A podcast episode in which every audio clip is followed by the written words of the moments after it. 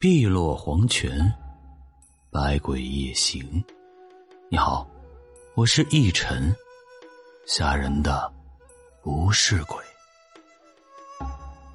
友情提示：今天的故事呀，有点重口味，请您谨慎、谨慎再谨慎的选择收听。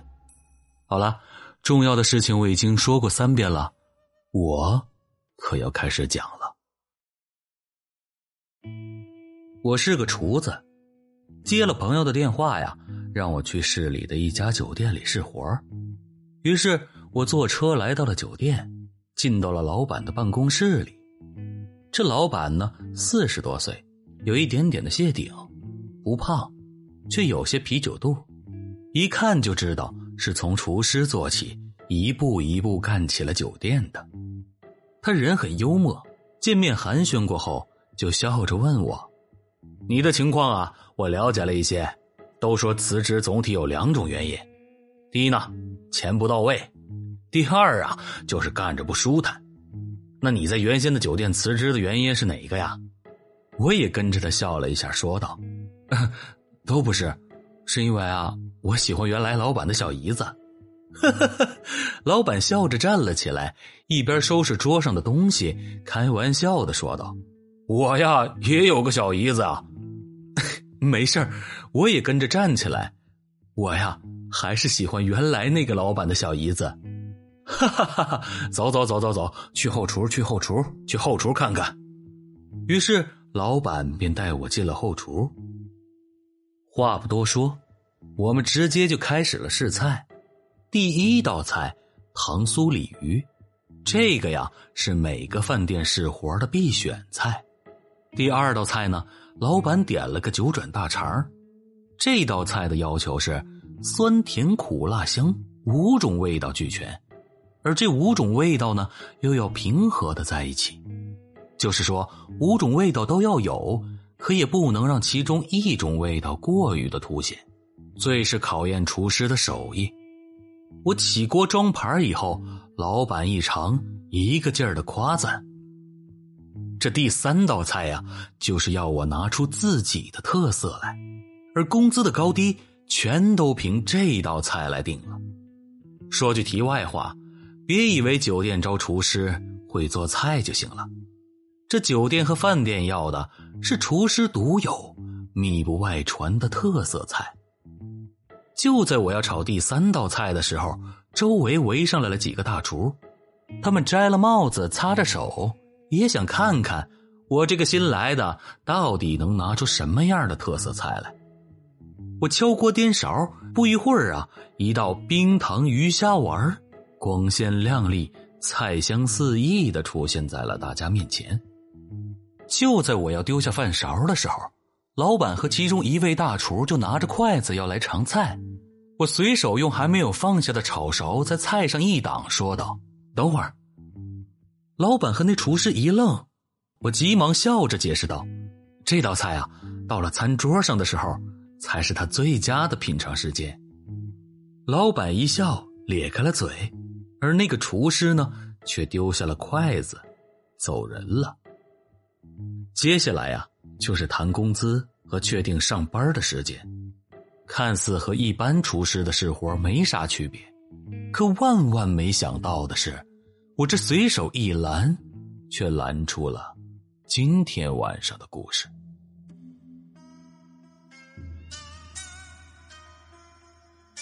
不知道咱节目听友里有没有干厨师的呀？听这道菜的名字“冰糖鱼虾丸”，你或许就知道了，这道菜玩的是糖活。这糖啊，在厨师的手里可以说和自己的媳妇儿一样，脾气不好，但呢。还是要看你怎么调教，个人有个人的玩法，炒、挂、拉、熏、勾、上色、拉花摆盘可以说是无所不能的一样存在。我做的这道菜介于拔丝和琉璃之间，那跟着老板尝菜的大厨让我一拦，他露了怯，却没想到他是这家饭店的厨师长，老焦。好巧不巧，老焦这货呀，他是个小心眼儿。别拿村长不当干部，同样的，这厨师长可是给老板当了一半的家呢。哈，好吧，那段日子我真的是很尴尬。一边呢是我当兄弟的老板，另一边就是经常给我小鞋穿的厨师长老焦。幸而呢，我的几个招牌菜上桌率还比较高，他也不能拿我怎么样。因为酒店的工作性质比较特殊，上班比较晚，可以睡到中午十点多，可下班的时间也晚，有的时候啊半夜回家，所以在酒店工作的大多会配有宿舍，服务员呢几个人一间，大厨还有单间老焦就更不用说了，一来二去啊，我发现这老焦有个毛病。下班的时候，他会在后厨里拿一些东西回宿舍里。厨子不偷，五谷不收。本来呢，这也不算是什么，更何况人家是厨师长。可奇怪的是，这老焦不像其他服务员一样，拿着熟菜去宿舍里喝客人剩下的酒。他只拿生的鱼肉。作为一个厨师，我第一想法就是。这老焦啊，绝对有秘方，需要拿回宿舍里秘密腌制。可后来我只见他拿进去，却从来没有见他拿出来过。直到了有一天，前面的客人发现菜里有一只蛆虫，当时就要投诉，幸亏当班的反应及时，毁灭了证物。老板又出面赔礼道歉，好说歹说，才把事儿压了下来。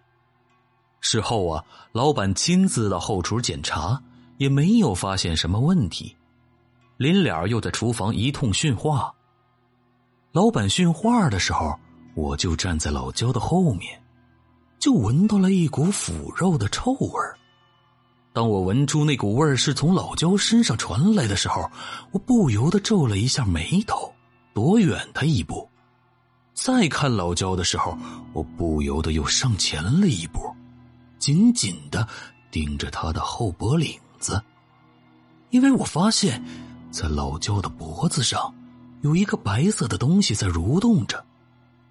我在后面伸手给他掐了下来，竟然是一只肥大的蛆虫。它还在我手指上蠕动着，我赶紧把它丢在地上踩死。可能是我的动作被老焦发现了，他回头看了我一眼。我对他尬笑了一下，他没说什么，挠了一下脖子，又回过了头去。可就在他抬手的时候，衣领稍抬，我发现他后脖梗子上有一些大米一样的东西，密密麻麻的挤在了一起，一下一下的蠕动着。同时呢，随着老焦挠脖子，几只蛆虫掉了下来。我看着感觉奇怪，顺手就在他后面拉了一下他的领子，眼睛就看向了老焦的脖子。这一眼，我差点吐了。老焦的后脖梗子上有一个核桃大的口子，皮肉外翻，还带着一些烂肉。在烂肉的中心是密密麻麻的一堆蛆虫，这些虫子全都是屁股朝外，正奋力的挤着，甩着屁股上的黑点儿，生怕被挤下来的样子。我赶紧后退，捂住了嘴巴，嘴里发出了干呕的声音，差点没吐出来。几个身边的人赶紧扶住了我。我指了指老焦的脖子，又指了指掉在地上的几只蛆。几个离老焦近的人发现老焦的袄领上还有几只，就顺手给他拍打了几下。可不拍还好，越拍越多。最后几个人不顾老焦的喊叫，就慌忙的帮老焦脱下了衣服，却发现老焦的肚皮和后背上。还有几处伤口，也是密密麻麻的蛆虫，在那里不停的蠕动着，挤着。当场他们就吐了三四个人。老焦瞪着眼，好像怪物一样巡视着周围的人，眼中带着愤恨。他光着膀子跑回了自己的宿舍，几个人跟着他到了房门口，却不敢进屋。看着老焦在宿舍里一通的砸，最后疯了一样冲出来，我们赶紧闪躲。老焦子一下子撞在了对面的墙上，身子抖了两下。躺在那里，再也没有动静有人叫了救护车，几个人想过去看看，其中有一个人解开了老焦的裤子，更是看得我们头皮发麻。老焦的裆部都没了，只能看见密密麻麻的蛆虫在那里蠕动着，就像是整整齐齐的排了一片的大米。会蠕动的大米啊！事情过去了一个月，老板又给我打了电话。所幸当时看见的人不多，他都花了钱让他们封了嘴，只是说重新装修。现在事情已经摆平了，问我什么时候可以回去上班，他可以提拔我当厨师长。饭店确实是重新装修了，还改了名字，前台和后厨都换了好多人，几个认识的都只是点头和我打着招呼。刚开业，人还不算很多，晚上呢也不是很忙。我后厨瞅了两眼，就回宿舍里休息了。打开门以后，我的眼睛瞥见我的床上坐了一个人。一个女人，穿着一身红嫁衣，盖着红盖头。不知为什么，我的脑袋一阵的迷糊。我没有去开灯，而是慢慢的关上了宿舍的门。你，你是谁啊？我喃喃的问道。女人没有回答。只是把身子向一旁靠了靠，给我挪出了地方。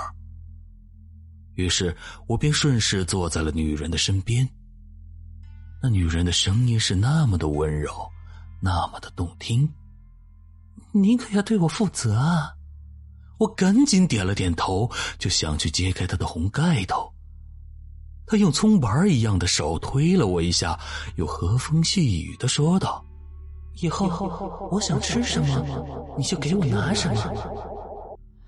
嗯嗯嗯，我木讷的答应着，赶紧点了点头，手迫不及待的揭开了他的盖头。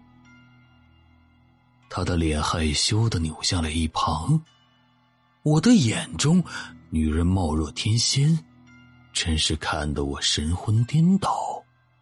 她羞涩的抬起头。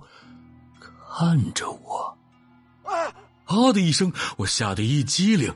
我看到他根本就没有眼睛，而在他的眼窝里有一些碎肉，还挤满了不停蠕动着的蛆虫。女人就用那些蛆虫瞪着我说道：“我现在想吃一只鸡，你给我去拿吧。”他又对我笑了一下，阴恻恻的说道：“呵呵，是你刚才答应过我的。”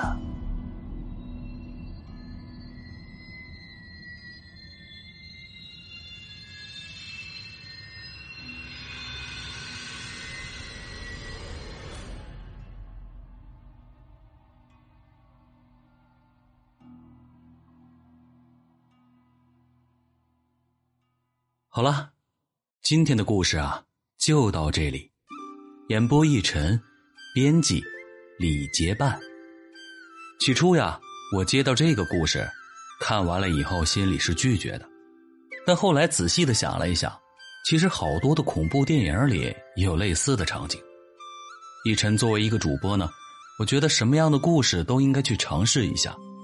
但是呢，我又有点担心咱们听友能不能接受，所以就在开头啊放了个友情提示。不知道大家在听过这篇以后感想如何呢？欢迎大家评论区发表留言，一晨等着大家。而且呢，我发现了一个问题，咱西马的留言系统啊，好像是个挺玄乎的东西。有可能我今天回复的留言，过几天大家才能收到，或者是您在评论区的留言啊，我可能当天是看不到的。也不知道这种情况是不是只有我这种讲鬼故事的主播才能遇到。这不，听友幺八四幺幺四九六六就说了，为啥我是用主播的鬼故事来催眠自己睡觉的呢？嘘，我偷偷的告诉你啊，我的本职工作呀，其实是个语文老师，所以说我无论讲啥，你听着都能睡着。开玩笑啊，赶巧提到了，我也顺道的说一嘴。有的听友就说了：“你最近这结尾弄那么老长的音乐干啥呀？”